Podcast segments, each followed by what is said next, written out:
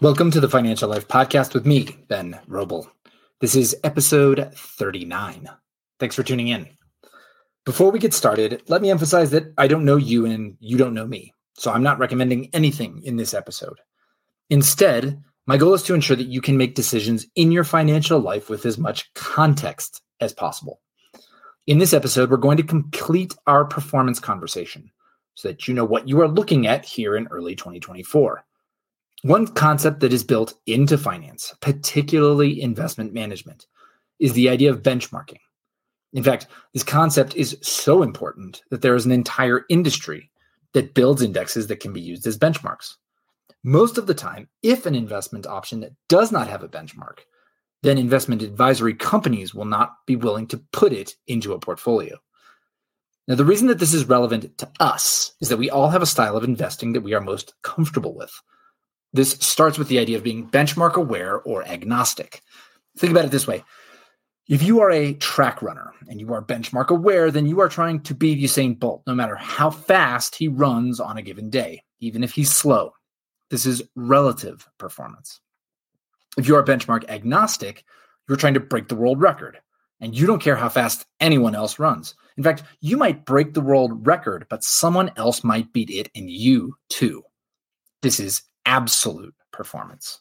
Both are relevant, but clients tend to be absolute performance focused because, as in the last episode, they live on absolute cash returns, not relative percentage returns, even though the two are related. The important thing to understand is that the entire wealth management industry is benchmark aware. No matter what you own, even if it is a mutual fund or a separately managed account that claims to be focused on absolute returns, the people who manage it and the advisors who sell it to you cannot help but reference how other assets have done when they meet with you. Now, this is because they are not invested in your absolute returns. I know it sounds weird, but they're not. I cannot think of one person at the companies I've worked at or the companies I've competed against who is compensated on your client's absolute level of performance. But I do know plenty of advisors and investment managers who will point to a benchmark, even if it is one that they just created, and talk about how they did relative to that measurement stick when meeting with their clients and their bosses. If those numbers are good, they can keep their jobs and, importantly, win money away from other companies who are doing the same thing, but whose performance they were able to beat even by just the slimmest of margins. I have been in many meetings where an absolute return focused client was getting a relative performance pitch or review. And the miscommunication and ultimate disagreement that this creates is uncomfortable and it's palpable, even during the meeting itself. Here's an example. If you have a mutual fund that buys stocks and compares itself to the S&P 500 index, then it is not trying to double the return of that index, the benchmark even though you would absolutely benefit from that kind of result. If it does, then two things are true. First, the fund has taken on way too much risk. That is, they own something that is totally different from the benchmark. It might even make the benchmark irrelevant.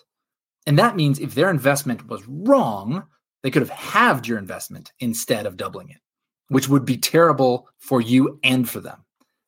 Second, to keep people interested, the investment manager will have to do the same thing next year, and the year after that, and the year after that, and so on.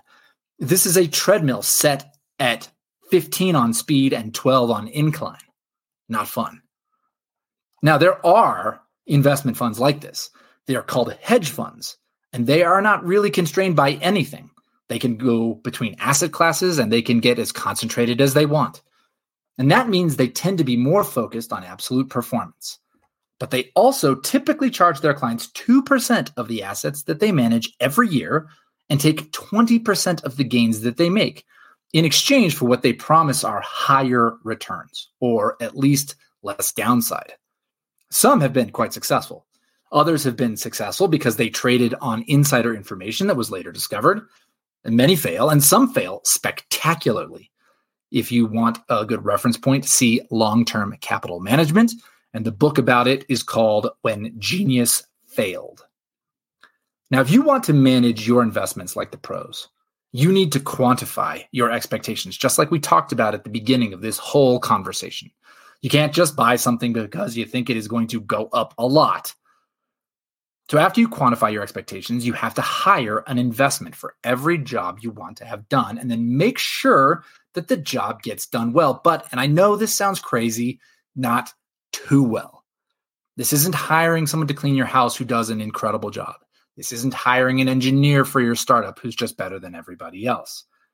There are entire groups within private banks and investment advisors whose sole job it is to meet with funds around the world to figure out how they work, how they produce their returns, and whether they are going to be the square peg for the square hole in the portfolio and nothing else.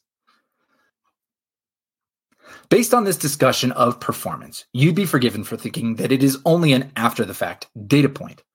It is not.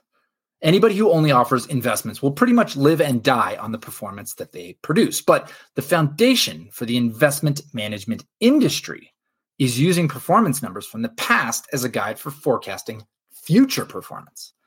Now, this starts with an analysis of the economic, financial, and political environments within countries of interest. It builds return expectations from interest rates, a topic for Sunday's podcast, to stock markets.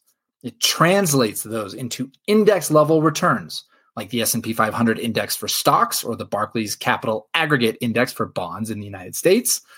And it determines how much of each to use in a portfolio to reach certain goals and ends with choosing among different kinds of investment options like single securities, stocks and bonds, ETFs that track those indexes directly, mutual funds, and separately managed accounts to express all of these views. As we discussed in episode 19, you want to focus on how to hit your goals in your investment bucket or in your investment structure with the least amount of risk as possible by combining these different tools. So, in essence, performance is something that you start with to decide what to build, and you end with by looking at how it did.